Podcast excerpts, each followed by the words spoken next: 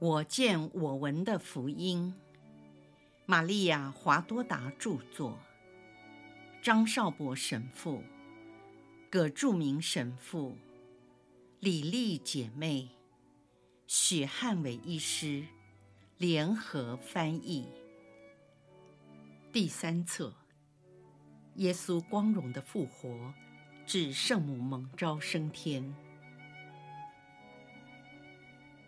第六百二十五章，耶稣显现给厄玛乌的两位门徒。山路上有两个中年人在急速地赶路，他们背对着耶路撒冷的方向走，渐行渐远。耶路撒冷的山丘消失在他们所经过的丘陵后方。他们边走边聊，其中年长的向另一位约三十五岁的同伴说：“你要相信我们这样做是比较好的。我们都有家庭，圣殿是不开玩笑的。事实上，他们要结束这件事到底是对还是错，我不清楚，只知道他们要一劳永逸地解决它。”以这样的方式来掩饰他们的罪行，西满，他们所犯的的确是重罪。再说，爱心迫使我们反对公益会，但是谁晓得？完全不是这样，爱就是光明，不会使人犯错。公益会的司祭和长老们也都因为爱。自从天主与我们的祖先订了盟约，他们爱雅威，以色列民敬爱的天主，所以爱对他们而言也是光明，爱不会引他们犯错。他们并不是真爱上主，没错，我们以色列自远古以来就是这个信仰，但请你告诉我。你能肯定目前圣殿的首长、法利赛人和经师以及司祭，他们所教导我们的还是正确的信仰吗？你可以看得出来，他们竟挪用圣殿的献仪金。大家都知道，或至少怀疑是这样。他们拿这些献仪金来收买那出卖者犹达斯，而现在。他们又用这些钱来贿赂那些看守坟墓的卫兵。前者是要他出卖基督，而后者是要他们撒谎。哦，我不明白为什么全能永生者只把城墙推倒，使圣殿的帐幔一分为二。我巴不得天主把这批新的培勒舍特人。活埋在废墟中，一个都不留。克鲁帕，你这完全是复仇。若有可能，我会的。就算耶稣只是一位先知，就可以滥杀无辜了吗？何况他是无罪的。你曾看见过他违反任何一条他们指控他的罪状吗？一条也没有，但他犯了一个错误。什么错，西满？他被高举在十字架上时，没有彰显他的大能，来巩固我们对他的信心，和惩罚那些不幸的亵渎者。他应该接受挑战，从十字架上下来。他做的超过了这些，他由死者中复活起来了，是真的吗？他是怎样复活的？只是灵魂吗？还是肉身与灵魂一起复活？克罗帕强调说：“灵魂永远不死，不需要复活。”这一点我也知道。但我的意思是，他是否只有神性的部分复活？然而人的诡计伤害不了他的神性。的确，恶人恐怖的手段威胁了他的精神。你一定听过马尔古说，他在格泽玛尼山园的一块大石头上祈祷时，全身流了血汗，到处都沾满了他的血。而若望也曾向马尔谷说：“你不可以让人践踏那块地。”因为是人儿天主的血汗曾洒在上面。如果他在受刑之前就流了血，表示他一定对这酷刑害怕到了极点。我们可怜的师傅，由于沮丧，他们默不作声。耶稣走进他们身旁，问说。你们在谈论谁？在这宁静中，我断断续续听到你们说，好像谁被杀了。耶稣隐藏在谦虚的外表下，装扮成一个正在赶路的平凡旅客。他们没有认出他来。你是外乡人，你没有在耶路撒冷停留过吗？你这满身灰尘的外衣和凉鞋，看来是一位风尘仆仆在赶路的旅客。是的，我从很远的地方来。你一定很累了，还要继续赶路吗？是的，非常遥远，比我来的路更远。你经商还是做买卖？为了那最伟大的主人，我要去购买许多的羊。我必须走遍全世界去拣选绵羊和羔羊。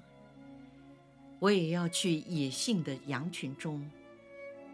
当他们一旦被驯服，将会比现在温驯的羊更好。不容易的差事。你一路走来。难道没有在耶路撒冷停留过吗？你们为什么问这个？因为你好像是唯一没有觉察到最近几天在耶路撒冷发生的事。什么事？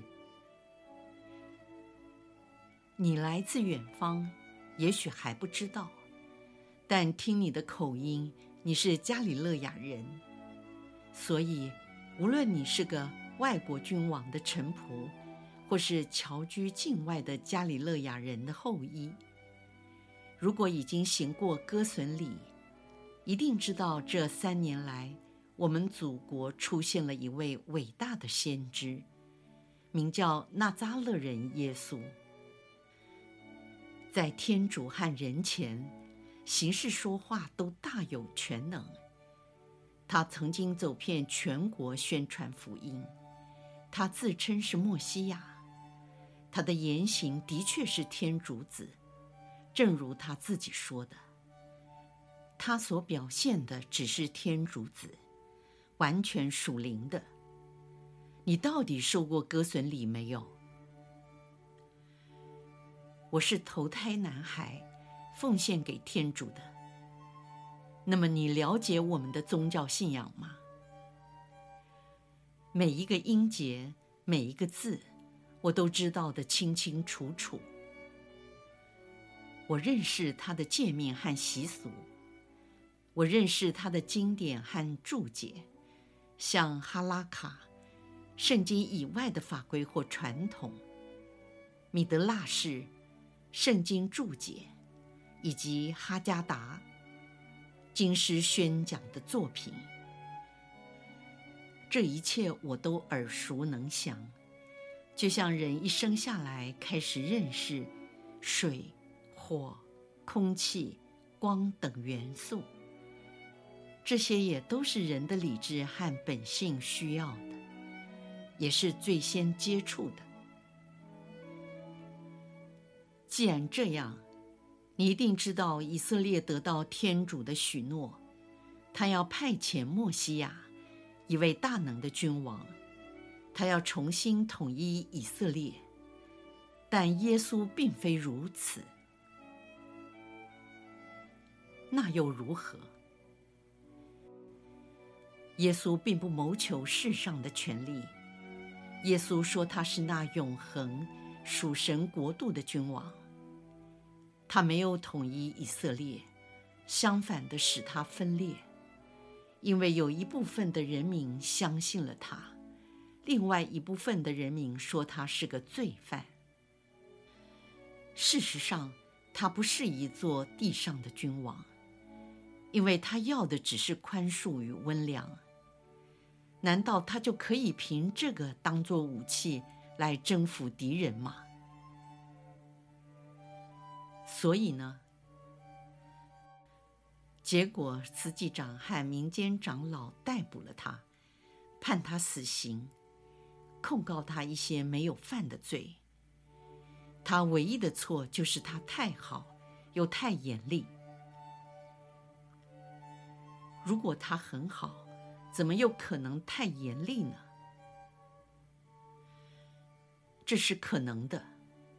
因为他对以色列的首长们宣讲真理过于严苛，说他太好，是因为他没有显奇迹，把那些对他不义的敌人活活给击毙。他是否像洗者若翰那样严厉呢？这个嘛，我不知道该怎么回答。他经常指责经师和法利赛人，尤其最近这一段时间特别的严格。他以威胁的口吻责斥圣殿里的人，称他们为天主易怒的对象。然而，他却对真心悔改的人，比母亲还要慈祥，因为这位纳扎勒人能看透人心。远比一个经师读懂经文更为透彻。罗马政权竟允许滥杀无辜吗？是比拉多判定的。他原本不想，因为他曾经公开称耶稣为异人。然而民众威胁要向凯撒大帝指控他，比拉多害怕，结果。耶稣被判钉死在十字架上。由于发生了这件事，又因为我们害怕公议会的成员，所以都感觉非常沮丧。我叫克罗帕，是我父克罗帕的儿子。他叫西满，我是他的大女婿，他是我的岳父。我们两人来自厄马乌。都曾经是这位先知的门徒，难道现在就不是了吗？我们曾经希望他能解救以色列，也用奇迹来证实他说过的话。然而现在却，他说过什么话呢？他说。我已来到大卫的王国，我是和平的君王，诸如此类的话，也经常说，你们都进入这王国吧。但是他并没有把这王国给我们。他还说，在第三天我要从死者中复活。今天是他死后的第三天，现在也已经过了。已过了第九个时辰，下午三点，他还没有复活。虽然有几位妇女和卫兵都说他复活了，但是我们却没看见。而且卫兵现在又改口说，他们之前只是编个理由，其实是被纳扎勒人的门徒给盗走了。但是他的门徒。我们因为害怕，在他还活着的时候就离弃了他。现在他已经死了，我们就更不敢去偷他的尸体。那些妇女说他复活了，谁又会相信他们呢？这就是我们一路上谈的事情。我们想知道他说的复活，指的是他灵魂的复活，恢复了天主性，或是他的肉体也一并复活了。妇女们说，他们看见了天使，而天使报告他复活了，他就像一个不曾死过的人一样。他们说，在地震以后看见了天使，这有可能，因为就在星期五的时候，有些长眠的艺人从坟墓中复活走了出来。事实上，那些妇女看到他时，也有这样的感觉。但是在我们中为首的两位去了墓园，正如妇女们说，坟墓是空的。在任何地方，他们都没有找到耶稣，因此我们非常的悲痛，已无所适从。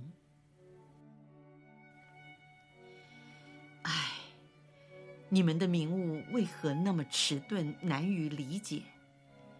你们对先知的话又是何等的不易相信？这一切不是都曾预言过了吗？以色列的错误就在于此，他们曲解了基督王权的正确意义。这就是为什么他们不相信他，害怕他，而你们到现在还继续怀疑。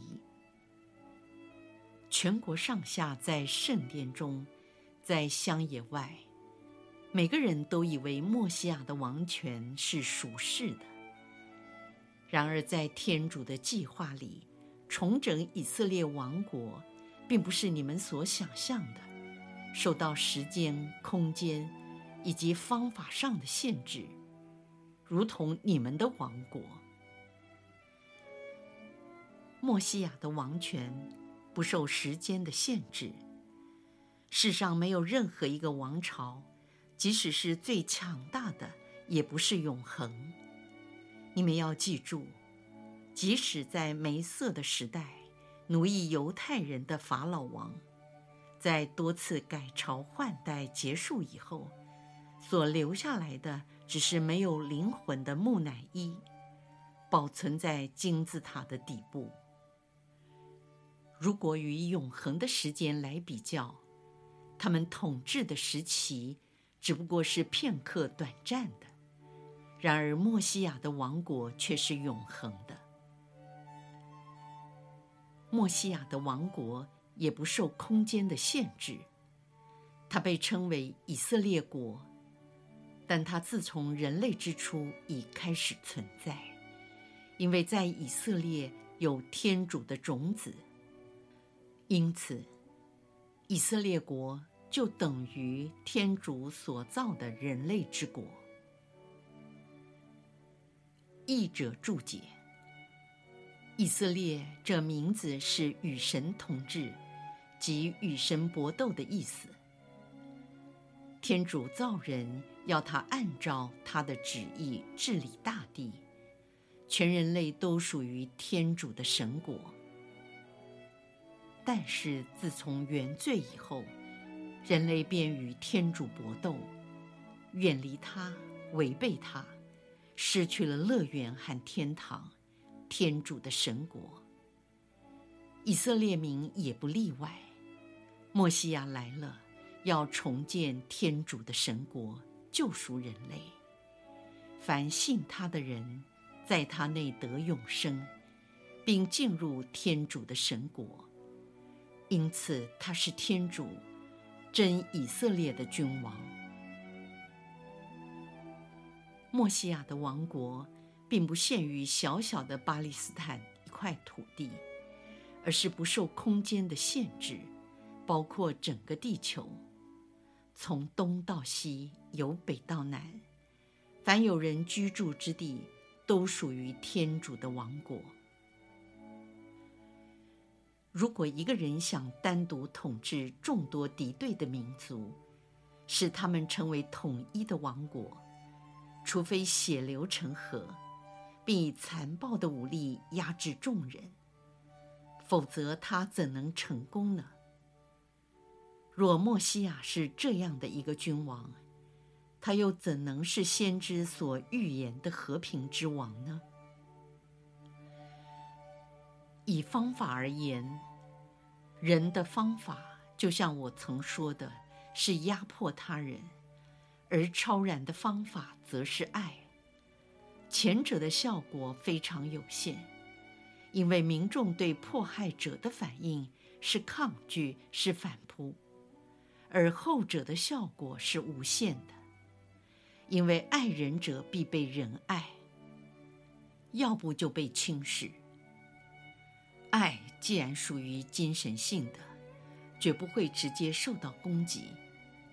天主是无限的，他喜欢用的工具或采取的方法，也和他的本性相符，也是无限的，是属于精神的，是永恒的，并且导向无限的神灵。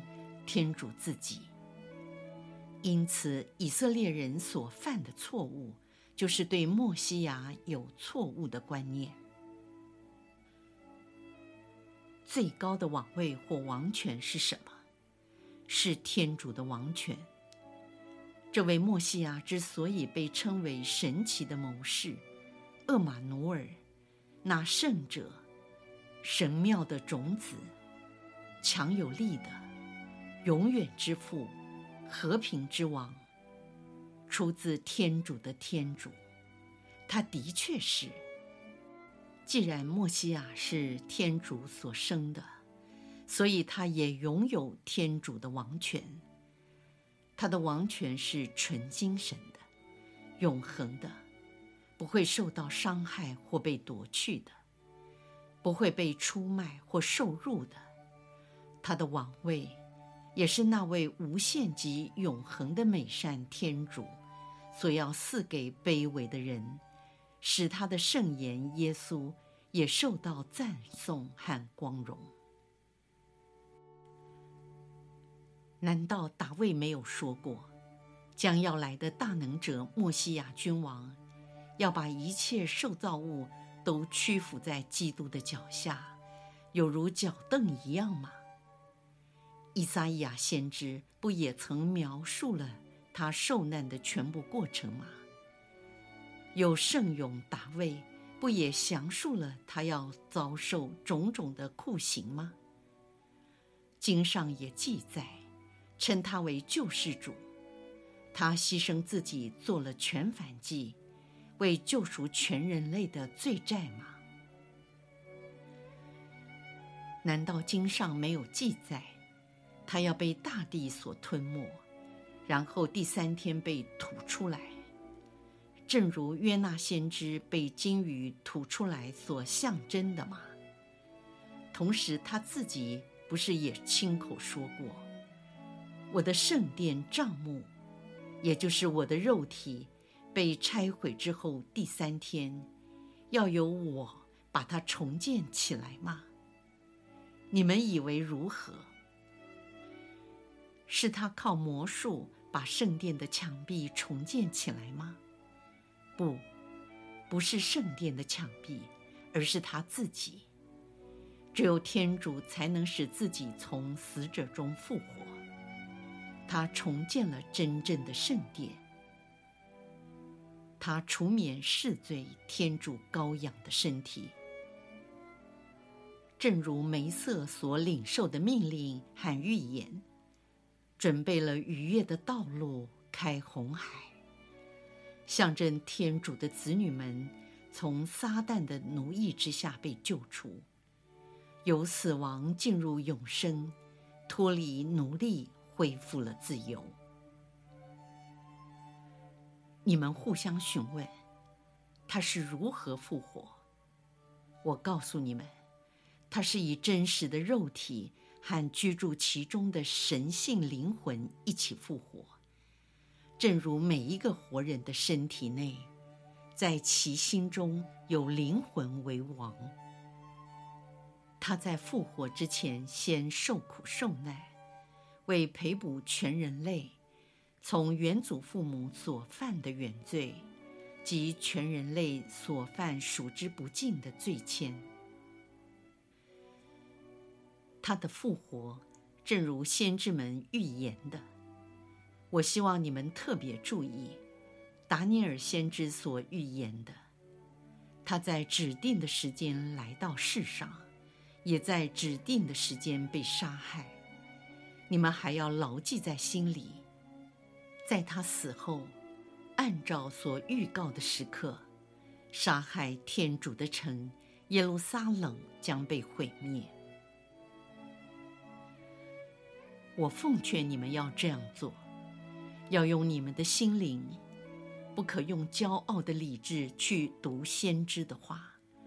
从圣经的开始，一直到自作牺牲的天主圣言耶稣所说的话。记得他的前驱洗者若翰，把他介绍给世人时，称呼他为天主的羔羊，就要想到。梅瑟给逾越羔羊所赋予象征的意义和命运，就是借着那羔羊的血，以色列民的长子都保住了性命。现在也要借着这真羔羊的宝血，耶稣的牺牲，使天主的长子们也都得救。所谓天主的长子。是指所有以善意把自己奉献给天主的人。你们应该记得喊明了达味王写的圣咏，和伊撒伊亚先知预言有关默西亚的事，也应记得达尼尔先知说的话，关于天主圣者的王权，正确的性质，要摆脱世俗的观念。进入属灵天上的领域。此外，也要明白，这胜过死亡的复活奥迹，也是最公义及最强的标记。他靠自己的力量从死里复活。你们也要记住，如果他从十字架上以奇迹的方式惩罚那些定死他的凶手。这是完全违反他的仁慈和使命。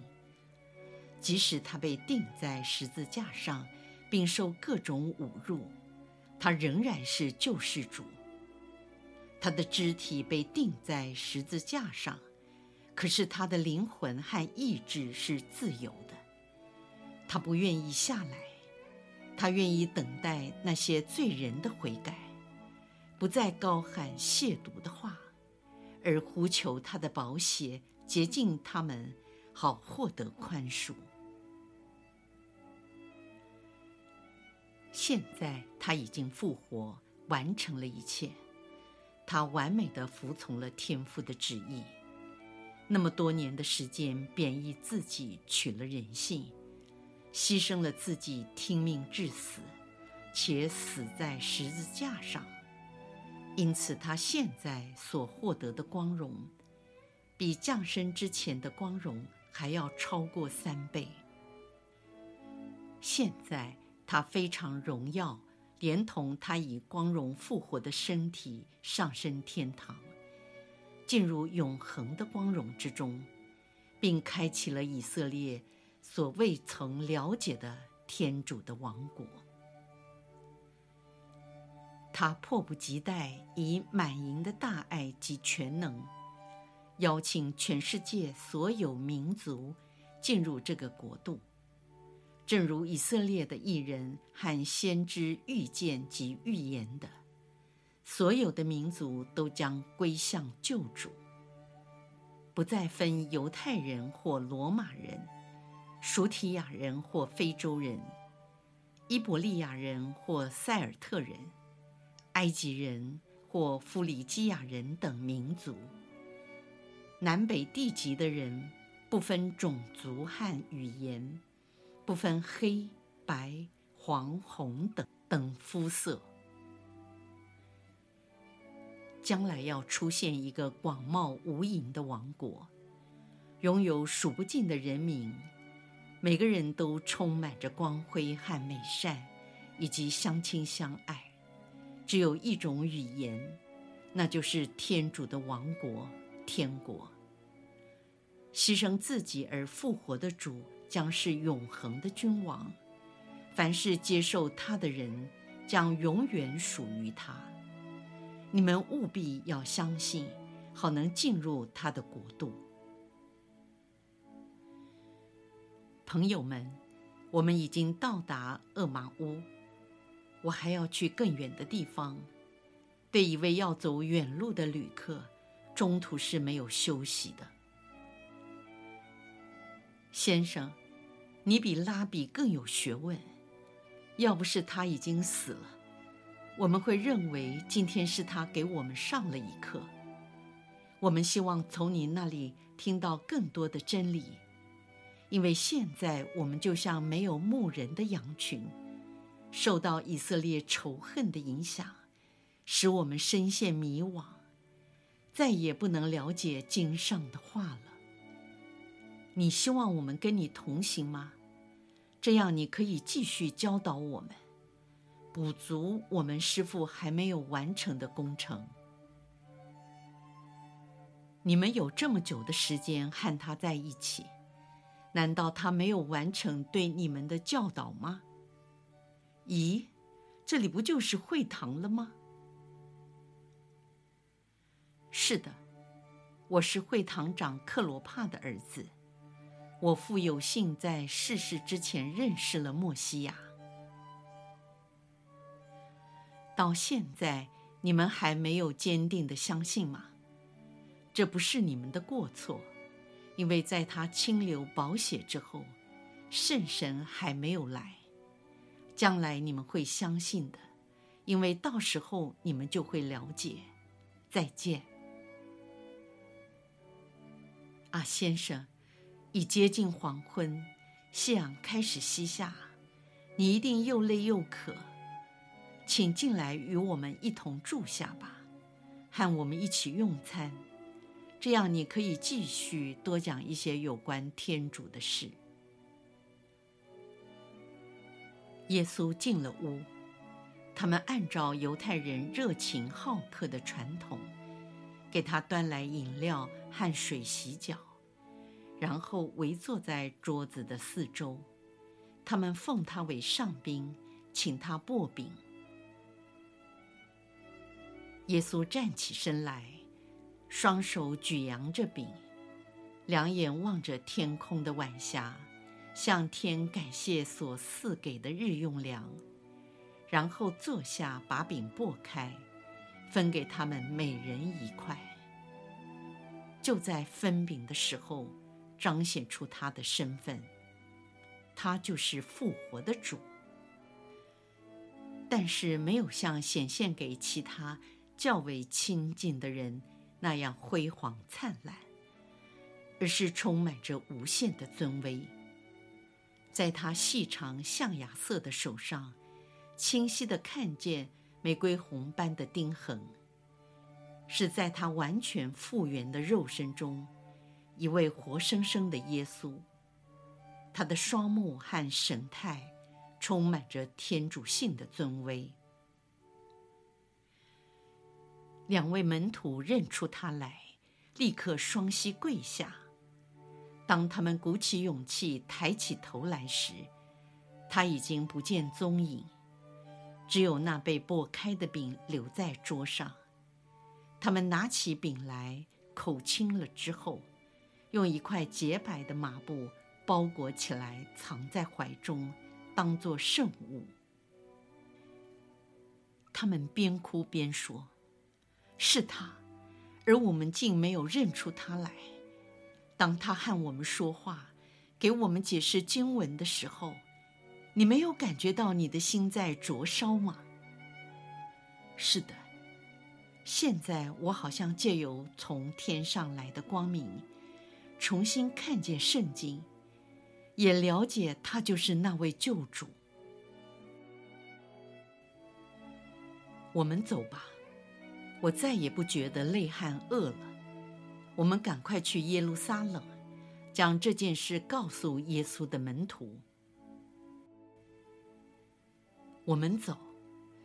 啊，我希望我的老父也享受到这份喜乐。你不要这样说，他一定比我们先享见了他复活的喜乐。耶稣由于怜悯我们人性的懦弱，以陌生人隐藏的形象显现给我们。但是你正义的父亲克罗帕。他在天之灵一定看见了天主子融进天堂。走吧，走吧，我们深夜才能抵达。如果他愿意，会使我们有办法进城。他既然能打开死亡之门坟墓，自然也能打开城门。我们走吧。当晚霞满天，他们直奔耶路撒冷。